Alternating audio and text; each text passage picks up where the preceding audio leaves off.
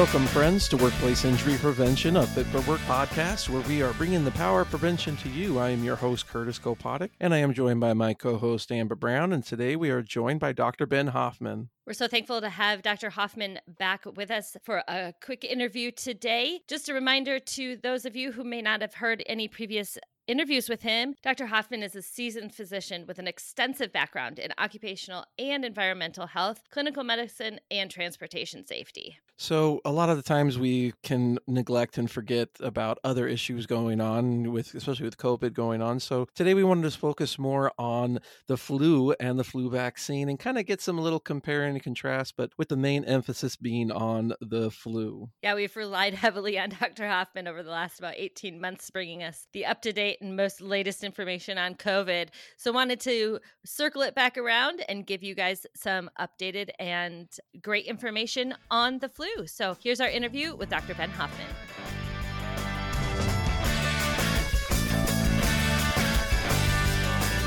So, this is a topic that I think has been kind of neglected and almost forgotten about. And we were glad to have you on and very grateful for your time, Dr. Hoffman, to talk about the flu vaccine so just the flu in general what has been the impact of the flu on our society on just an average year? Maybe not just so specific but just you know just with deaths and sicknesses and missed work what are some of those effects that the flu has eh, on average every year? Well the flu really does have a big impact on us personally and in the employment situations.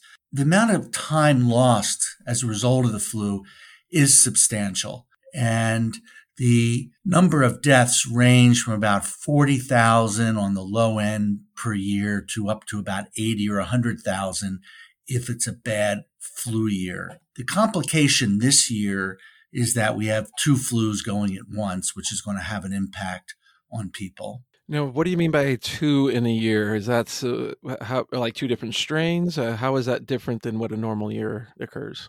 Well, we're calling this a twindemic in that people have the potential to get the seasonal flu, which will spread this year. Uh, I think there's a big reduction in mask usage going on. So the chances of people spreading it to one another like any other year is high.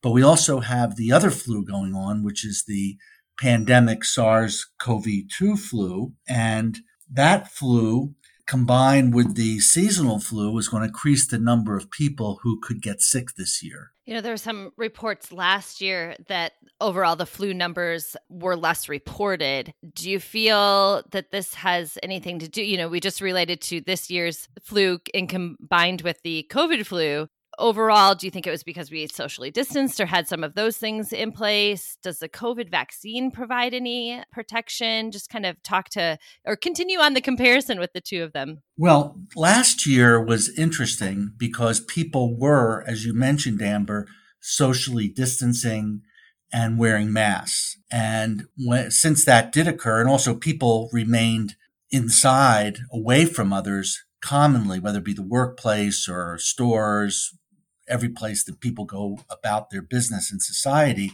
So the chances of having somebody transmit it to you was much lower. So we saw a very mild flu season last year. This year, people will be out and about and their chances of contracting the seasonal flu will be much higher. The honest truth is we really don't know yet. The seasonal flu that moves around the world this time of year still hasn't really hit in a major way. And as you know, there are some years where the flu is quite significant and it really makes people sick. I think we're just going to have to wait and see what happens this year. Now, there seemed to be, I remember when COVID first started, a, lot of people were talking about how, oh, it's not the flu, it's not the flu, it's not the flu. Is there, is it more scientifically accurate to describe it and acceptable to, to describe it as a type of flu? Or do, are there, is there still that desire to separate it as it's not the flu? Well, the term flu is really a lay term. It's not a medical term. And it has to do more with the types of symptoms that someone gets. The SARS CoV 2 symptoms are similar to the normal annual seasonal flus we get. The difference between SARS CoV 2 and the other respiratory viruses that circulate on an annual basis is that we have no antibody to it. Generally speaking, when the flus come around again and again and again, there's antibody, limited or even full antibody to those seasonal flus. And as a result, uh, this SARS CoV 2 has the chance to overwhelm the immune system if it can act quickly enough in the person's body to overwhelm the defenses. And when they, and when you overwhelm the defenses as a result of the SARS CoV 2 organism, you can get quite sick. And as you know, you can die.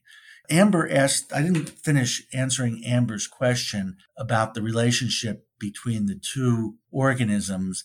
There is limited evidence that if you have seasonal flu, you get the seasonal flu, it may provide some protection to SARS CoV 2 and vice versa. If you have, if you've gotten SARS CoV 2 or you've had a vaccine, you may in fact have some limited, more ability than none to fight the seasonal flu. This has been shown in a number of studies. Whether or not it's going to pan out to be true, we really don't know. The bottom line here is that you should get a COVID immunization and a seasonal flu immunization. And if they can protect one another slightly, then go for it. It's just another reason to get vaccinated. Speaking of vaccinations, a lot of people are talking about the effectiveness of the vaccine and any effectiveness is is great is is kind of what I took from what you just said, but do you have some numbers or can you can compare and contrast maybe the effectiveness between the the flu vaccine and preventing the flu versus the COVID vaccine and preventing actual sickness and COVID? Okay, so every year the the world of pharmaceutical manufacturers slash vaccine manufacturers try to determine what the circulating seasonal flu organisms are going to be. And it's based upon the beginning of flu season in other parts of the world and then trying to determine which ones are likely to hit the West. And it's a best guess. Some years they hit it right on, some years they don't hit it right on. On an average, about 50% of the time, we're able to accurately predict which flu bug is going to enter the United States and the Western world. And the flu shot is targeted towards them. This year, there is a quadrivalent flu vaccine that is being used, meaning that it is targeted against four different seasonal flu organisms. And there's a hope and a likelihood that it will be able to target the seasonal flu that is going around, and therefore it'll be more than a 50% effectiveness. Keep in mind the same principle is true with seasonal flu vaccines in that this, these vaccines, whether it be for COVID or it be for the seasonal circulating bugs, the intention and the engineering of these vaccines are meant not to necessarily block you from getting infected, but to reduce the chances of severe disease and hospitalization and death. So uh, and, and we've seen this, and I think uh, we've all learned, and there's been you know learning by the public some of these scientific principles about the COVID vaccine. In that you've been seeing these numbers of 77% effective, 80, 90, 95% effective. Those numbers relate to the ability of the COVID vaccine to block the chances that somebody is going to end up getting really sick the vaccines were not necessarily engineered to reduce the chances of one of a person getting infected or getting mildly sick. Now, they do are they are effective at that, but they're not 100% effective at that. On the other hand, all the vaccines that are being used in the world today for COVID are really good and some especially good at reducing the chances of somebody getting severe disease and or dying. Okay, so I have a question that I've always wanted to ask an expert and I don't think I've ever gotten around to it and I'm sure it's been asked, but is there a way like let's say the world goes down on lockdown for a winter, would that get rid of the flu altogether or where does it stick around from what, what would it take to remove it from our society and from the world? Is that a completely unrealistic expectation for anybody to assume could ever happen? Well, there are two questions here. One is, is it realistic to lock down the entire world? Definitely not. no, it's not. And then, and some countries have tried that lockdown. That lockdown is consistent with this zero COVID concept that you've seen out there. Several countries have adopted it, but it hasn't been all that effective. So New Zealand had a zero, you know, zero COVID, which really meant that there was complete and total lockdown. People had to stay at home. The Chinese have also done it. The Chinese tend to be more effective at this than others. And then the second question is if we did lock down for a, number of weeks, would that end this pandemic? And the answer to that question is probably yes, because there's no transmission. This virus has to have an, a human or some other mammalian species to be able to survive. So if there are no susceptible hosts, then it would not be able to propagate itself. The, one of the problems with all these types of organisms, SARS CoV 2 is an example of it, is that it tends to affect more than one species. So in the, it's very difficult to eradicate a virus if it infects more than one species because you could lock down humans, but if you can't lock down bats or other species that harbor or get sick from these viruses, it would become it becomes very difficult to totally end it. So really with SARS-CoV-2, you have other mammals that are impacted by it. One is a uh, is this bat that seems to harbor it. And so that's why it becomes so difficult to control these organisms. Well, Dr. Hoffman, we really want to thank you for coming on and giving us a quick rundown on the flu and some more updates on COVID. You've been our COVID expert over the last year and a half, but really appreciate your time and your expertise. Well, thank you, Amber and Curtis. Appreciate your time today also.